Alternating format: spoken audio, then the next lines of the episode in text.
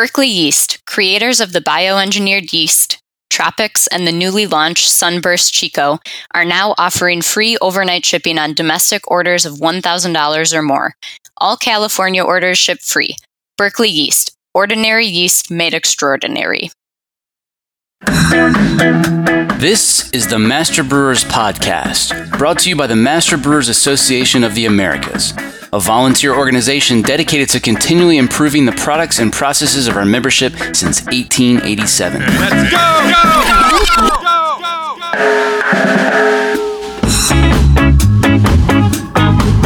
Master Brewers brings you interviews with the industry's best and brightest in brewing science, technology, and operations.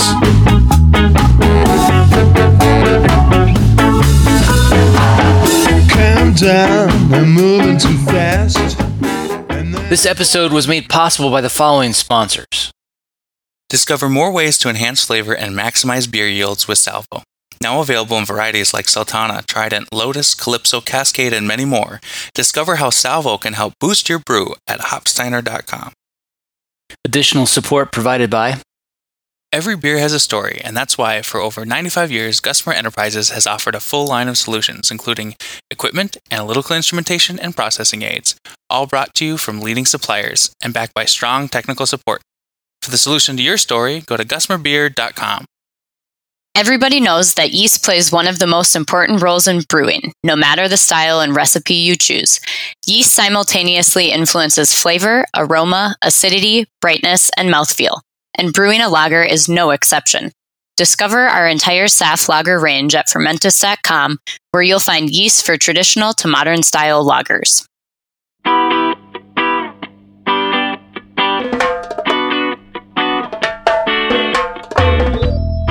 You can meter in CIP chemicals, you can meter in gases, or in the case of like a pump where you have a leaking pump seal, you're actually sucking air into the system. Venturi is kind of the Energizer Bunny of fluid dynamics. This week on the show, Ashton Lewis describes various principles in fluid dynamics with practical applications in the brewery. Hi, my name is Ashton Lewis. I'm the manager of training and technical support with BSG. Happy to be on here on the MBAA podcast.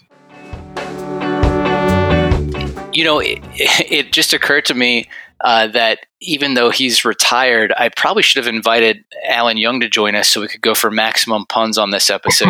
I don't know. What do you know? I don't know. Maybe we should call him now. What do you think? I mean, he's retired. He's probably not doing anything.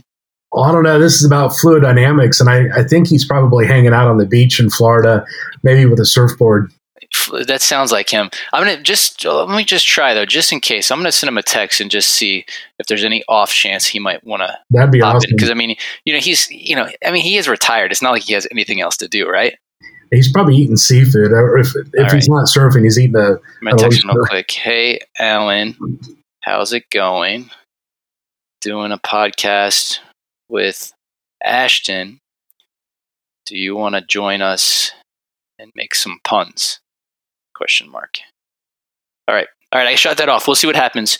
All right, so let's get into this. So do you want to start us off with some like definitions and history? I feel like that's kind of, you usually do that.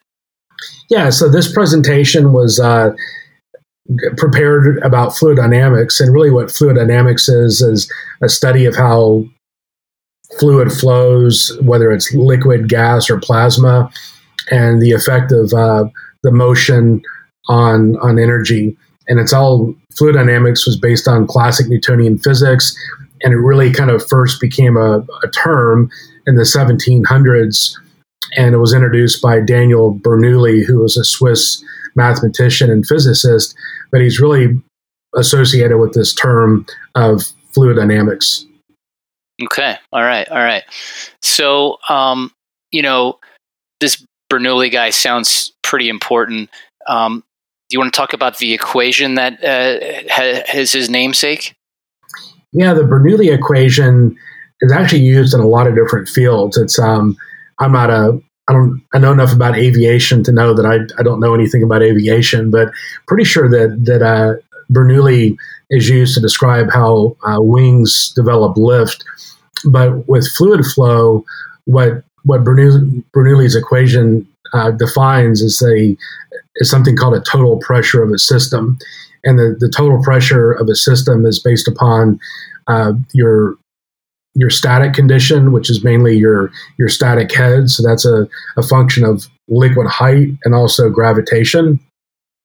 So it's a combination of liquid density, height, and gravitational energy or pull. And then the other part is the kinetic energy, and that's a function of rho, which is the liquid density and velocity. So the total energy of a system can be defined by your static head, your density, and then velocity. So if let's say we're pumping beer or pushing beer through a pipe, and the pipe diameter changes, the pressure on the upstream side, let's say we're going from a large pipe to a small pipe, the total pressure on the pipe before the reduction in size is equal to the total pressure on the other side. But what happens in practice, if we're going from a big pipe diameter to a small pipe diameter, the velocity changes. So by definition, when we have an increase in velocity, when we go from big to small, the pressure on the small pipe has to go down. So there's the pressure drop across. And that's basically the Bernoulli principle, and it can be used in a number of ways to calculate pressure losses through systems. But there's just one problem with the Bernoulli equation. What's that? So Bernoulli, there's one glaring absence in let's call it the basic Bernoulli equation, and the glaring absence is friction loss. So when we're pushing liquid through a pipe, or even if you watch like river water flow, you'll notice that the water in the center of a river flows faster than the water along the banks, because there's friction on the bank. So a river really is kind of like a cross-section of a pipe, or even water running through like a canal, for example. You can see the velocity profile.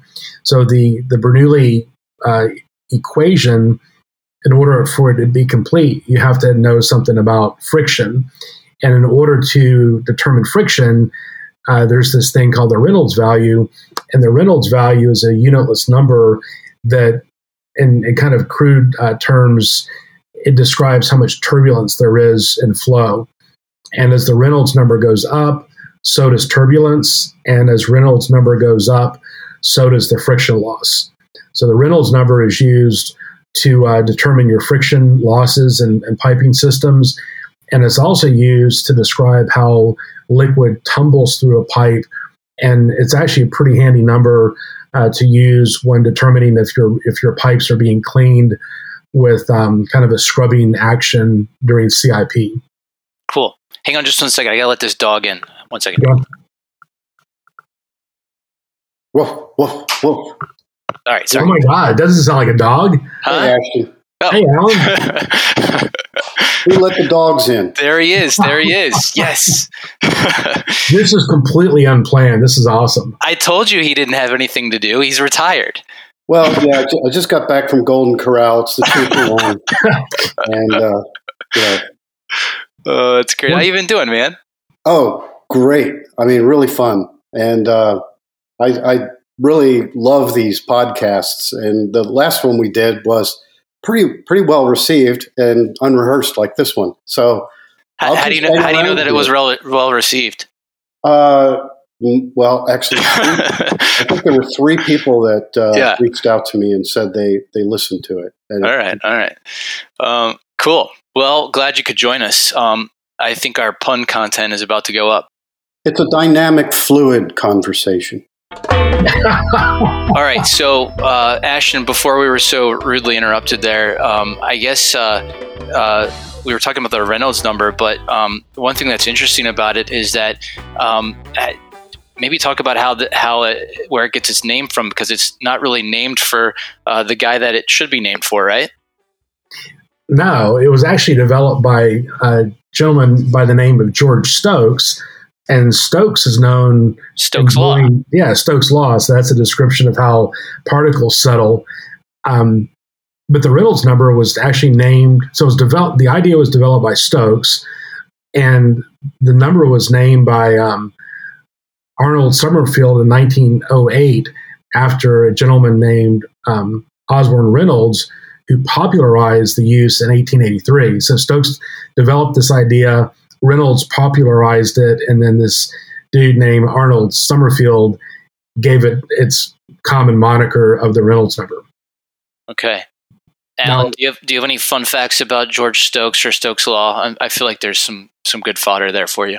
No, I just, back to the surfing reference here, I think that was interesting that ended up being the beach talk for when you were super excited, you were stoked. There you go. I don't know. The Stokes Law, I still think it's not really settled whether he came up with that. Oh, I love it. Okay. All right. So tell us, I think most brewers have probably heard about Stokes Law, but do you want to give us a little more detail about it and kind of talk through why it matters so much in the brewery? Yeah, but let's just back up real quick. So this Reynolds number is pretty easy to calculate. So if you know the density of liquid, and you know its velocity and the pipe diameter and the liquid viscosity, then the Reynolds number is equal to the density times the velocity times diameter divided by viscosity. So the fact that viscosity is on the denominator side of this, that means that the liquids with the lower viscosity have more turbulence when they're flowing. Now, Stokes' law basically is you can calculate the velocity of settling particles with Stokes' law, and Stokes' law looks at the difference in densities between, let's say, a yeast cell that has some density that's greater than beer. So you look at the difference in density, and it also is affected by the diameter of the particle that's falling. And you can calculate, and it's also affected by viscosity of the liquid. And then you can calculate the velocity. So, unlike, remember when Galileo got in trouble and he demonstrated the density of a particle falls through air at the same speed, regardless of its mass or density. Yeah, he was. Basically, almost like killed for that. Well. In Stokes' law, the density does matter and the size of the particle does matter, and it really relates to the friction of how the yeast cell or whatever is falling to the liquid. So Stokes' law is used for, like, if you want to calculate how long your beer has to gravity sediment or how many G-forces are needed to accelerate your particle for clarification. Give us some examples. How long? If I just have yeast in a fermenter, how long does it typically take to settle? Well, Alan, remember this when seltzers became all the rage. So riff on that, Alan. What's a good seltzer pun? Well, I would say it's clearly a problem with seltzers to get them settled. It just is a permanent haze most of the time, and it's interesting. It's like a pound of feathers or a pound of lead. They're just not going to settle. It's I just think all the stuff we did with seltzer was to try to get permanent haze out that just wouldn't go down to the bottom like yeast. Yeah, I've got an old friend that his favorite expression is gravity never takes a day off, and that's true. But the issue with some beers and seltzer, let's call it a really distant cousin of beer, the yeast cells, a lot of the yeast cells that are used for seltzer fermentation are smaller. They're about 2 micron compared to about, say, 10 micron.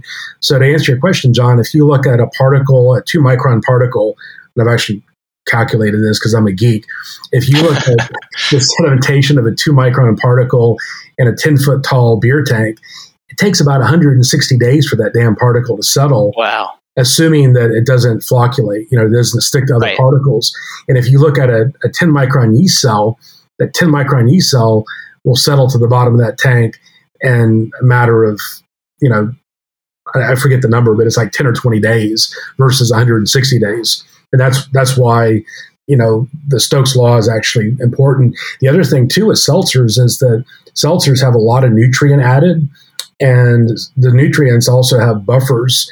And some of those buffers are basically very, very, very small particles that don't dissolve in the liquid, and they form like a silt that just floats around and never settles out. Yeah, yeah. Okay, and then kind of taking your example a little bit further, what happens if I take that unfiltered beer or seltzer and I run it through a centrifuge? That takes settling to the HNL, as Eugene Struthers would say, right? Yeah, when you run it through a centrifuge, you have angular velocity. So the angular velocity is a function of the angle of the separator bowl itself, and the radius, you know, how long how far that is out from the center line. So as you spin around an axis, you accelerate the particles under, you know, accelerated gravity. So in a centrifuge, you're going to generate thousands of g-forces.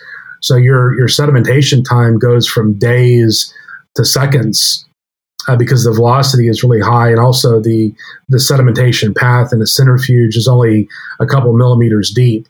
Yeah, within those plates that are stacked up in a bowl. Cool. Or a disc. Alan, do you have anything to say about the gravity of the situation here? Well, I mean, any way you spin it, a centrifuge was the way to go. Okay. All right. Sounds good. But I would go clockwise. All right. And now, does that matter which hemisphere you're in? Is that like the drain thing? Oh, yeah. It could be. Well, wow, that's a different effect. Yeah. Refreshing. Yes. Okay. I think I've got it on reliable authority that the Coriolis effect has no significant effect on whirlpool operations, but that is a common legend in the lore of craft brewing. All right.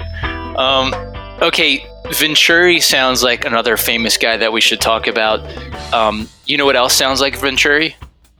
When you open a valve to atmosphere on a small glycol return line that feeds into a larger header.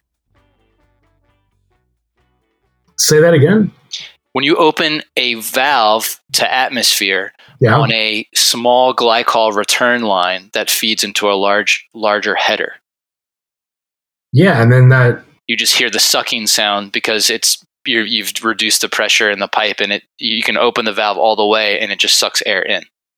Exactly. Yeah, and the Venturi, he was an Italian dude. So Bernoulli sounds Italian, but he was Swiss, but Venturi's name was Giovanni Battista Venturi, and he lived from 1746 to 1822, and he actually applied Bernoulli's principle to what became known as the Venturi effect.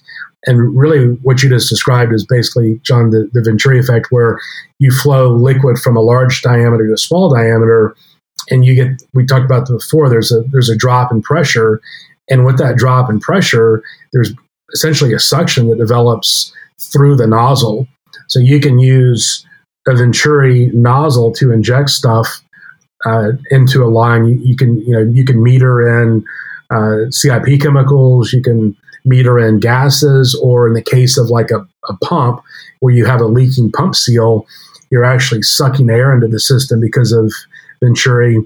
But then we were kind of riffing on the Coriolis effect before, and they're Coriolis flow meters, but a more common kind of flow meter is the Venturi tube, where the Venturi principle is actually used as a method. You measure the pressure drop across a nozzle, and that's proportional to velocity, and then you can calculate your flow rate. And the first Venturi tube flow meters were actually built in the late 1800s, and they were used for municipal water systems, and they were really freaking big at the time. That's cool. Yeah, I saw a picture of a huge one in a presentation that you gave to at a district meeting, and I was like, what the heck was that used for? Because it was massive. Yeah, that picture is actually a 60-inch diameter pipe, and it was used for municipal water systems. I think that was actually maybe in New York somewhere. But yeah, that's been around for quite a long time. Cool. I wonder, do you know if there's any of those old ones that are like still, I've stuff that big, you got to figure it's probably still in a line somewhere underground or something. You know? I wonder if they still exist. They have to, like New York City. I mean, this is, that picture is the late 1890s. The water system in New York City, you know, is older than that, or, you know, parts of it are. Yeah. Okay. Where else do we find Venturi in the brewery? Well, one of my favorite places is in wort aeration. And there's, I think I can call them out by name because I think they really did develop the technology, but Esau Huber developed a device they called the turbo air, which was based upon the Venturi principle.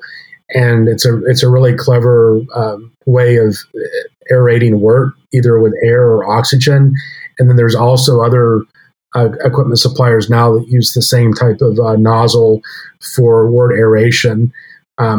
Another place, and again, this is well. And then, just to interrupt you, the very similar to that, you also see the pinpoint carbonator, right? That's another device that is doing the same thing, but you're not adding oxygen this time. You're using it to carbonate beer. Yeah, the pinpoint carbonator. Yeah, same thing. There's a reduction in the pipe diameter.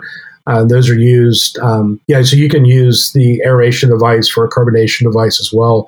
I've actually used them for homebrew before. You take a plastic tea, and if it's a reducing tea, you can design it to suck air into wort line as it flows into the fermenter. But with dried yeast, you don't have to worry about that. But yeah, that's we used another.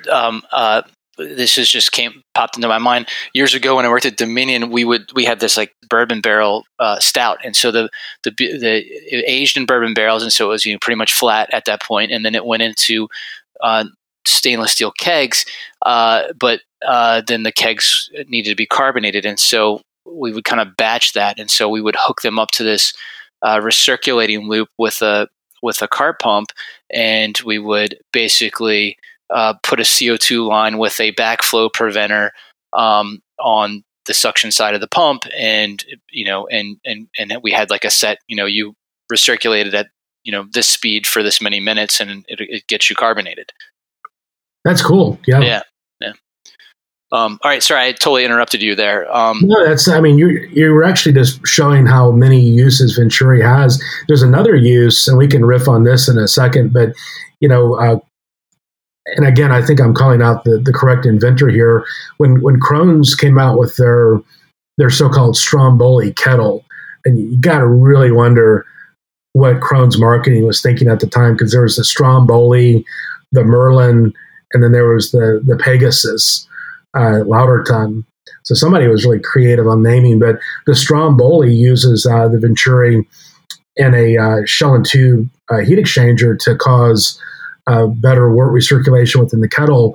But more recently, the Stromboli has been adapted where there's no calandria. It's on smaller kettles, and they're basically just pumping liquid up through the Venturi and getting really, really good agitation in the kettle.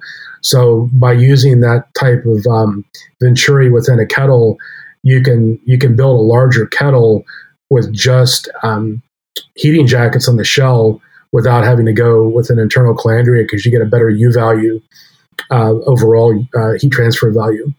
So that's pretty cool. Alan, have you had any Strombolis with good U value recently? No, but it does sound like a good lunch. A couple of beers and a Stromboli. I did have a really bad principal in high school, and we called him Mr. Venturi because he sucked.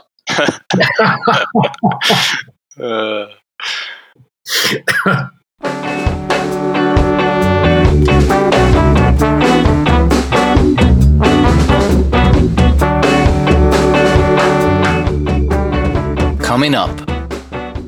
Oh, I thought you were afraid of the sharks out there. No, they're afraid of me, really. I eat sharks. Actually, they're pretty good. I'm John Bryce, and you're listening to the Master Brewers Podcast from the Master Brewers Association of the Americas.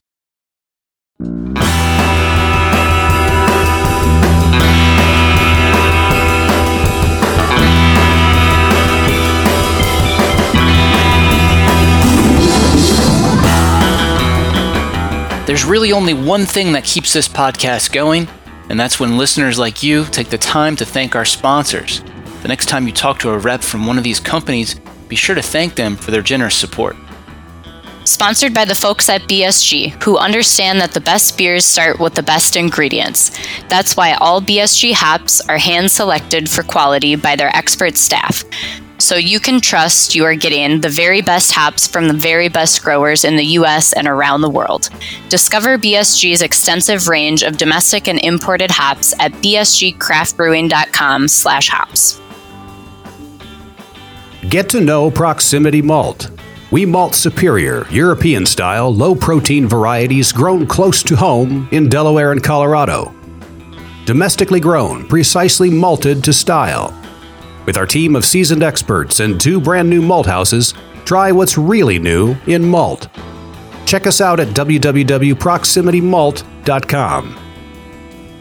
Positively impact your process, product, and profitability with actionable insights from BrewIQ, the industry-leading real-time fermentation monitoring solution. Visit www.precisionfermentation.com/MBAA to start saving time and money today. Grist Analytics is the leading quality and production control software platform built by and for craft brewers. The unique cloud-based application gives the unprecedented ability to capture data your way and correlate it across the brewery. Get real-time feedback on the brew deck, analyze correlations from the lab, and track brewery performance while listening to this podcast. Grist Analytics helps you skip past hours of sorting through spreadsheets and paper logs to making informed decisions that drive efficiency and deliver better beer with confidence. GristAnalytics.com. Are you sure you're getting the best deal? Visit the Lupulin Exchange, where you can find every hop variety, every brand, and every vendor. Compare prices, reviews, shipping speeds, reliability, and more on over £1 million shipping direct from every hop merchant and grower in the U.S. The Lupulin Exchange. One stop, all the hops.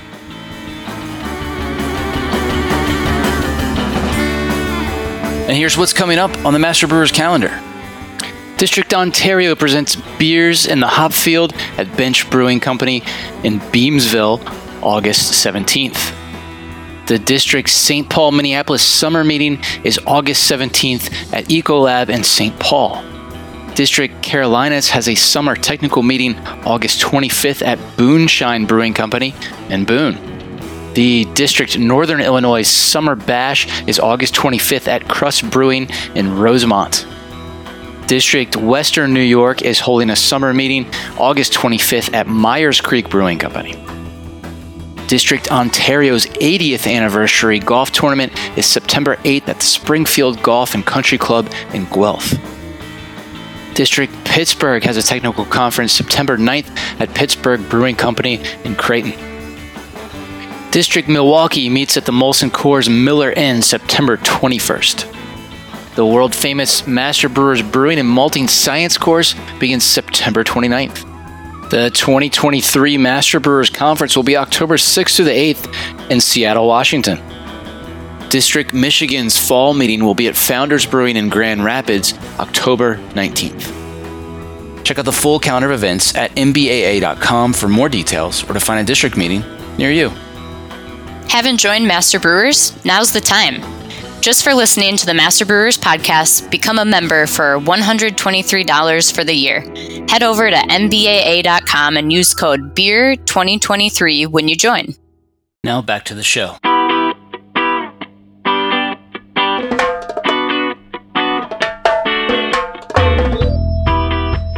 And there's 2 other really cool things with Venturi, because I mean, it's like Venturi is kind of the Energizer Bunny of fluid dynamics. It just, you know, keeps on going and going.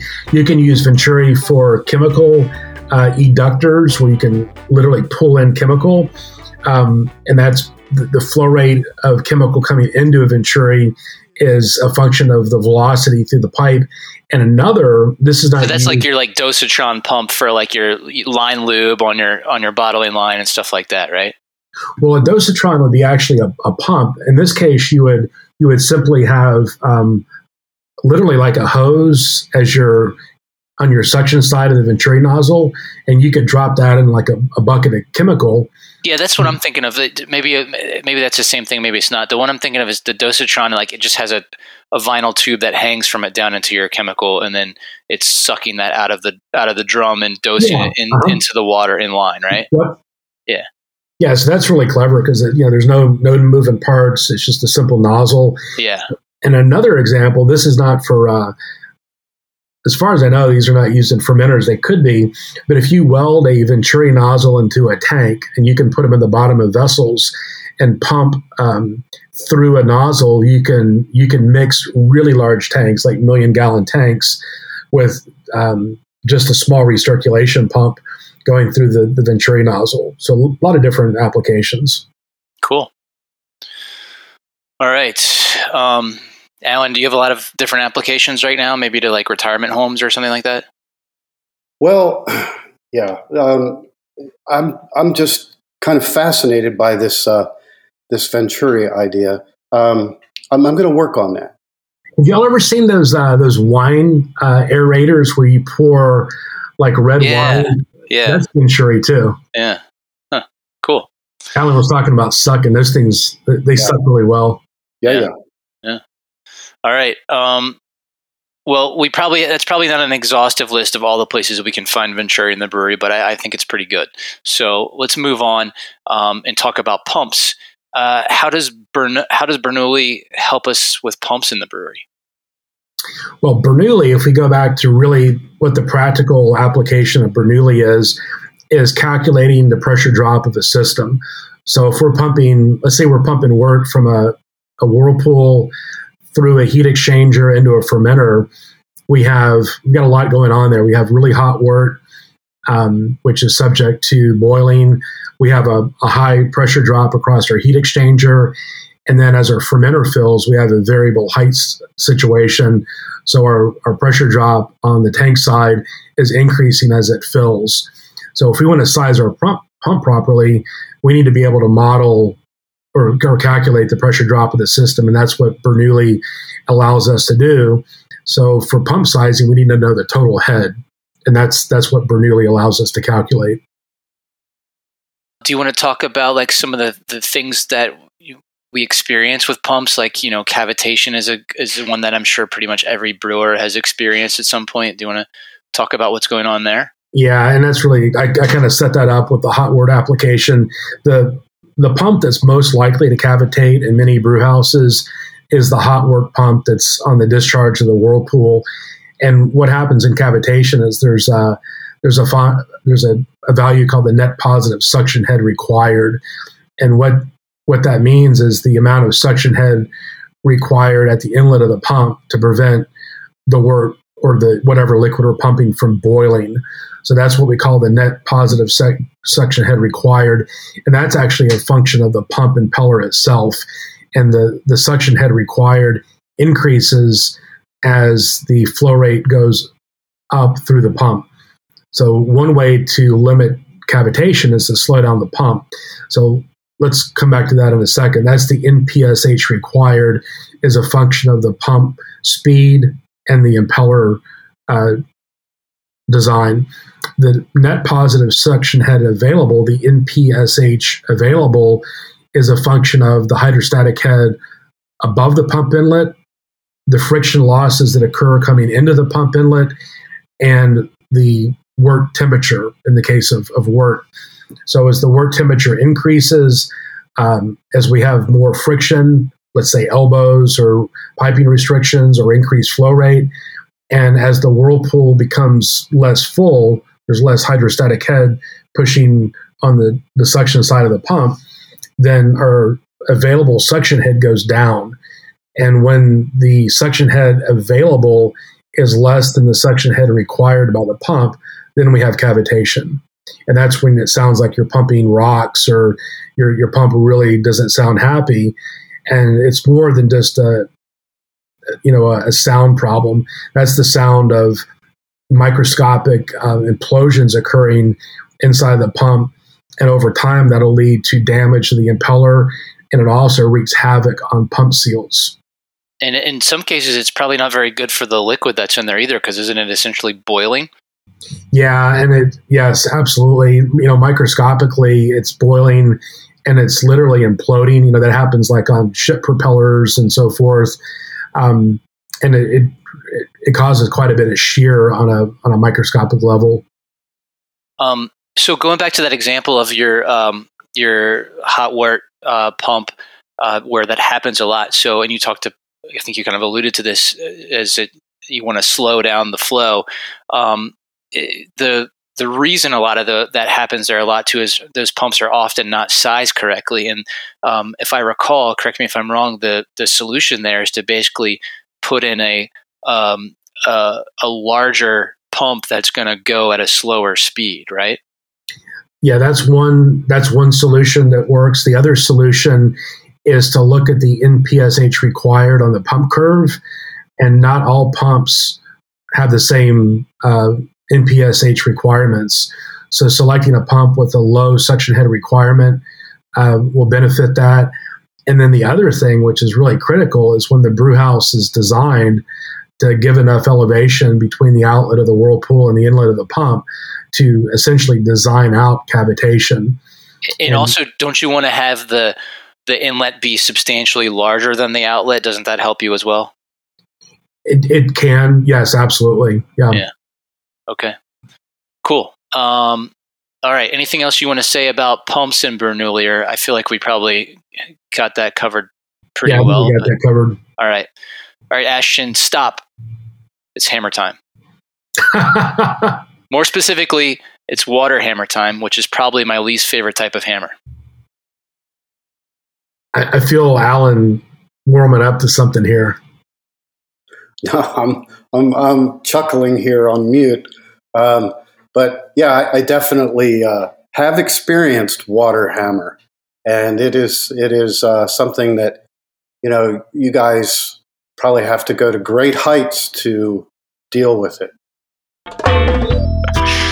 All right. Water hammer is shocking. I mean, no pun intended. It literally sends shockwaves through piping system. And what water hammer really is when liquid flow is rapidly stopped. So if we're cruising along fat and happy through a pipeline and somebody like slams the door shut in front of us, you know, the water is going to immediately stop flowing. And then all of that energy is going to be redirected in the form of a shock wave backward through the pipe. So the thing that drives water hammer, or the variables that drive water hammer, are liquid velocity, the line pressure itself, so the initial pressure, the upstream pipe length, so the longer the pipe, the more hammer, and then how fast the valve closes. And it's in terms of seconds. That's how the calculation goes. And based on that, you can calculate water hammer. So as an example, if we're flowing CIP through an 1.5-inch pipe at 50 gallons a minute, and we've got a valve that's located 150 feet downstream of the pump, and our inline pressure is 30 psi. So, you know, pretty normal, 50 GPM, 1.5 inch, 30 psi, 150 feet to our valve. If we close a valve over a 0.3 second duration, so that'd be like a butterfly valve on a pneumatic actuator that's got a spring return on it, the spike pressure is 412 psi. Yikes. Yeah. And, you know, you might not be working with pipes that can handle that, right? Well, your pipes probably can handle it, but if you have like a sight glass in line, and I have seen sight glasses explode because of water hammer, or even like loose fittings, like let's say a tri-clamp fitting that has kind of jiggled loose over time, you know, those can break free. The other thing that I've seen in dairy plants that have just repeated water hammer are pipe hangers that literally break off the pipe supports. Yeah, it's not good when you see a pipe move because of water hammer, which I have definitely seen before. And, you know, going back to that, to the equation you were kind of describing with that valve closing time being such a, you know, a critical variable there. I mean, that's the one thing most brewers can actually control in this scenario, you know, if you're working in a small manual brewery, right, is the, you'll feel that, the speed at which you close that butterfly valve or that ball valve or whatever, you know, just whether you do that kind of gently, it can still be somewhat fast, but, you know, whether you do it kind of gently or if you really just slam it shut, you're going to feel the difference. Absolutely. And, you know, the, when I, in my old life, we did a fair amount of automated installations, and you can logically design out water hammer through how, you know, valves close and pumps turn off and, you know, all the kind of the functional description of your process programming. But there's another way, a cheater method on valves that have spring returns on them, is to put an exhaust speed controller. And it's considered a cheater because they can go out of tune. But if you put an exhaust gas speeder on pneumatic actuators, you can slow down how fast the valve closes and essentially eliminate water hammer from those types of valves. Do you want to talk about, I'm sure you've probably seen, you can get like, I think they call them like hammer arresters or something like that, but there's like basically like a muffler, for lack of a better term, that you can put in a pipe for this purpose as well. Yeah, those work really well. Hammer arresters are usually used in utility lines, like, you know, water lines. But yeah, it's basically an expansion tank that's got kind of a rubber bladder in it that allows the water, that pressure spike, to accumulate and then dissipate. Those work really well. The other thing, and, you know, 30 years ago, these weren't real common, but they're becoming more and more common in breweries, are mixed proof valves, or so-called seat valves. And in the old days, a lot of these seat valves were installed with what's called a flow over configuration.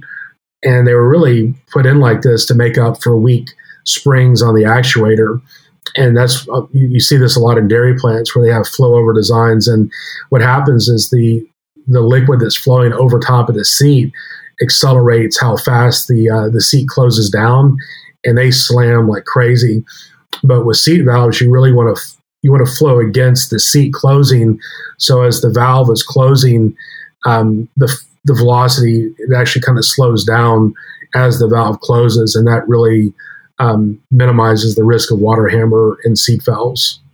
Cool. Alan's texting me, says he has to be quiet because there's somebody weed whacking outside of his wherever he is there. So he'll outside of the pop back in outside the retirement home. Yeah, he'll pop back in whenever that's gone. Anyway, so all right, this is one of my favorite topics in brewing.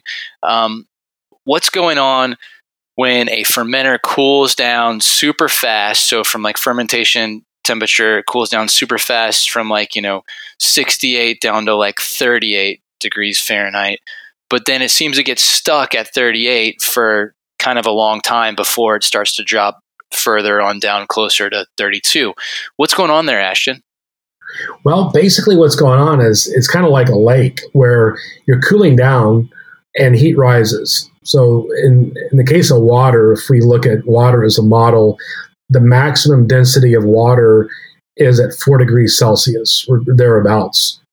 So that's the maximum density of water, which means that heat rises as long as the temperature is greater than 4 Celsius, 39 degrees Fahrenheit. When the water temperature drops below 4, then heat falls. So the warm liquid actually falls to the bottom of the tank, and the bottom of the tank will basically normalize at about 39 if it's water. In the case of beer, it's about 38. And unless you have cooling jackets on the bottom cone, the bottom of that tank will never get colder than the maximum density of the liquid. So if let's say the maximum density of water is 4 degrees Celsius, then the bottom of the tank will always be 4 Celsius unless you cool from the bottom. Now, in extreme cases, let's say you've got a temperature probe that's located in the shell of the tank, but the heat transfer is above the temperature probe, and there's no cooling on the cone, which was typical in a lot of older small fermenters, yep, then the top of the tank would freeze because that probe never registers any temperature less than 38. Right, right. Yep, I have definitely seen that. All right, cool. Anything else you want to say about that inversion or anything else? I guess, well, I guess a good thing to talk about there would be sort of just like, you know, what do you recommend for brewers who are thinking about new equipment? What should they look for in terms of the placement of glycol jacket locations when they're trying to decide about making a purchase on new equipment?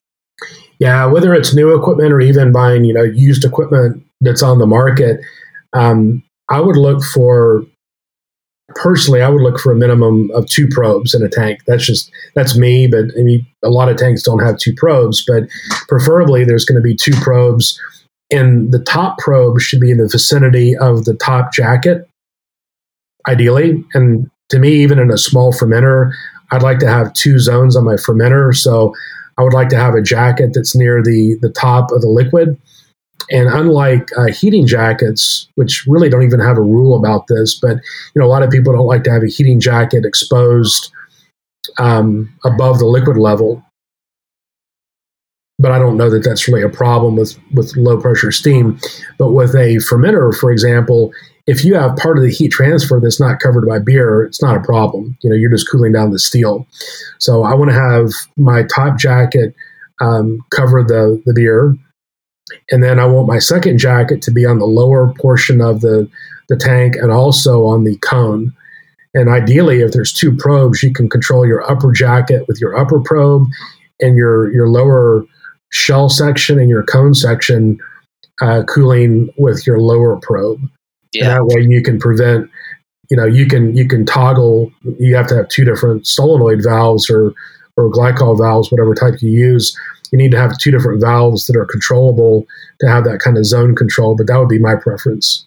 I can't tell you how many times I've seen like a pretty expensive installation where folks will either like just daisy chain these glycol jackets together. They'll have like, you know, 4 different zones, yep, and they just like connect them all together. And I'm just like, why would you do that? Don't you want to have individual control?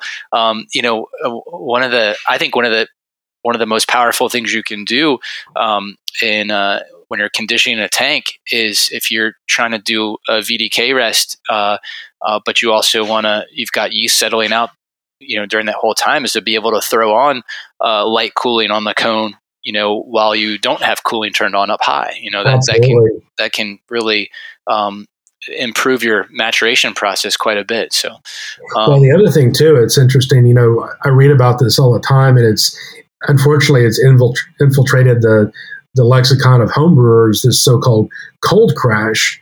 Well, you know, I don't know who invented this, but, you know, the notion of, you know, going from fermentation temperature down to 0°C as fast as you can, yes, that's common, but not all beer styles benefit from a cold crash, especially like you mentioned, VDK rest. If you want to cool a fermenter from, let's say, fermentation temperature to an intermediate temperature without zone control, you really have no way of hitting an intermediate temperature correctly. You're always going to have severe stratification without multiple zones. I used to see that a lot. I think some brewers are just dense. You know? That's right. just for the price of some individual valves. Yeah, in the grand scheme of things, it's nothing, right? They give up all this control, and you know, you can have this inversion where I've seen fermenters, they open up and there's ice bands, you know, water that freezes out of the beer and the upper comes sliding down, you know, crashes all over the place after it thaws out a little bit. And it's just kind of like a common thing to like, well, we're just chilling the whole tank. And it's like you were saying earlier, Ashton, about just in a centrifuge, when you have a V cone at the bottom, it's a different pressure and dynamic than sidewalls with beer going straight up. So it's very important to really look at that dynamic and balance that glycol field So you have some control over it. And it doesn't have to be very automated. I've seen guys just go and kind of close down a valve to a trickle and then check the temp the next. But I think cold crashing is kind of dangerous because you can not – it's sort of like pasteurizing a keg of beer with a deck pasteurizer. It just doesn't get to the center core the same time as the outer jacket walls without any upward convecting. So I liked a ramp down profile, one allowing for some uptake of VDK precursors, but also just a more even, accurate temperature drop over time than just super chilling full on to the outside band. And the center of some of these tanks would be a completely different reading if you could get a probe in there. Yeah. But plus it's also super energy intensive if you're trying to crash something down, really fast. That's going to be a huge load on your chiller. And what Alan just said about the you're measuring the beer temperature. Most thermal probes only stick in the beer maybe 6 inches, maybe 9 inches, but you're really measuring just the temperature close to the heat transfer zone. And you've got oftentimes, several feet of liquid to the center of the tank. The most clever installation I ever saw was at Brewery Omegang, and I don't know if they still use this design on newer installations or not, but they're using a 3-way mixing valve to blend their cold glycol coming from their chiller with, let's call it, warm glycol exiting the heat transfer jacket on the fermenter.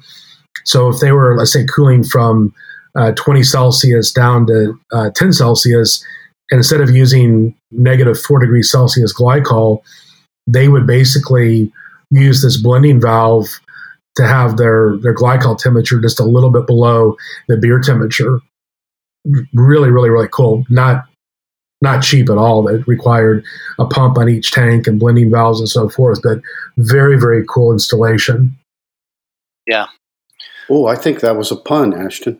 That was an accidental pun, Alan. Talking about that ice crashing down, Alan, I remember years ago when I worked early in my career, when I worked for Bill Madden up at Cap City. I remember him, I think it was him, telling me about they had emptied a fermenter and somebody had stuck their head in the manway to look around, as they were hosing it out or whatever. And immediately after they pulled their head out, this guillotine of ice comes sliding right past the manway, Wow. Yeah. I mean, yeah. It's not how you want to go. I don't think. No, that's the perfect murder weapon is an icicle and, The murder weapon's gone. Okay. That'd be good. All right. I think we talked a good bit about vacuums on a previous episode, but if we do that again here, we just might save someone from the disgrace of imploding a tank. So let's talk a little bit about that. Ashton, how does that usually end up happening to us in a brewery? Well, real quick, and I won't spend any time on this, but there's a common thought among some craft brewers and brewers that might maybe have a pilot system is that a lot of this stuff, whether we're talking about vacuum or stratification, only happens in big tanks. But stratification occurs in all tanks. I've got some data that came from real life experience of a 3 hectoliter fermenter that had stratification in it because there's no cooling on the cone. So the stratification can occur in any tank, as can vacuum. But usually with vacuum, it is a problem with larger tanks because larger tanks have less resistance of external pressure, which is what vacuum is. But the most common vacuum failures occur from either following a hot CIP with a cold rinse, where you have a very quick reduction in gas temperature within a tank, and that reduction in temperature results in a rapid change in volume, and it forms a vacuum. Another relatively common cause of vacuum failure is when you've got an environment full of CO2, so fermenter after use, and then you come and clean it with concentrated caustic, and the CO2 goes from a gaseous state to a solid state almost instantaneously, and you get vacuum failure. And then the third method of vacuum failure that's fairly common is where a tank is being pumped out let's say you're pumping from a fermenter to a log-green tank or a bright tank, and you forget to open your gas valve. So you're usually you would pump, you know, or you'd have CO2 flow into your tank during racking. You forget to open the CO2 valve, and now you're draining a tank without displacement gas, and you get vacuum failure. So those are the common failures. Another related kind of vacuum failure of all of these is if you have a vacuum in a tank and your vacuum relief device fails and it fails to relieve the vacuum, then you get implosions. And an example of a failed vacuum relief device would be a vacuum valve that's got schmoo on it from, you know, hop resins and yeast poison that's not cleaned during CIP. So your relief valve is not there for you when you need it. Take them apart every time. Absolutely. Them, make it part of your SOP. Yep. And really kind of a really tragic story of vacuum is really what happened with the Titan submersible. That's essentially what happened there. Was it was equivalent to a vacuum failure, yeah, where the outside pressure of the ocean, the hydrostatic head, was so much greater than the internal pressure that submersible collapsed. And that's exactly what happens when a beer tank fails. I thought you were going to say the tragedy of the void that was left behind when in the pun department when Allen left BSG. Oh, that void is not replaceable for sure. Yeah, right. Oh. Hey, Ashton, have you seen? I've only remember one person telling me that they had a vacuum breaker on a water vessel, and it wasn't sized large enough to compensate for the amount of negative pressure, so it's still imploded, dented in, basically. So there's a calculation, I imagine, in there somewhere, and I think that was one that was overfilling, you know, in the loop of a heat exchange return city water kind of thing. So cold, you know, it's interesting, colder water running into hot and lots of play in there. It wasn't typical like fermenter spuge or any of that kind of stuff, but the you know, standard 1.5-inch vacuum breaker was just too small to do the job.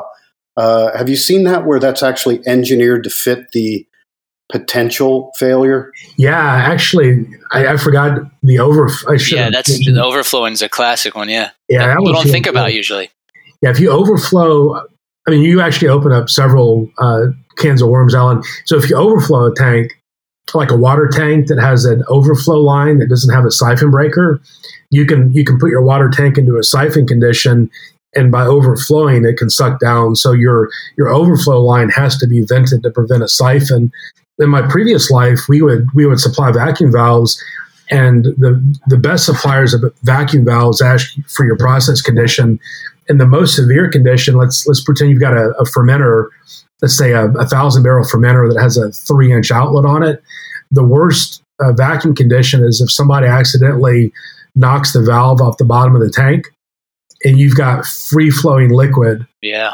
And that's the most severe. And in order to size the vacuum valve for that, you end up with an enormous valve. So normally vacuum valves are, if they're sized properly, they'll work on all conditions. But usually the condition where a valve is knocked off the bottom of the tank is your highest risk of vacuum failure. I like the condition where you have redundant vacuum breakers. Yes. Yeah. Cool. All right. I think we got that pretty good. Did you have anything else in that department you wanted to discuss or no? No, I think we know that vacuum sucks and we don't want to have our tanks implode. All right. Alan, do you want to close us out with any last words of wisdom? Well, when my vacuum breaks, I buy a new one. Yep.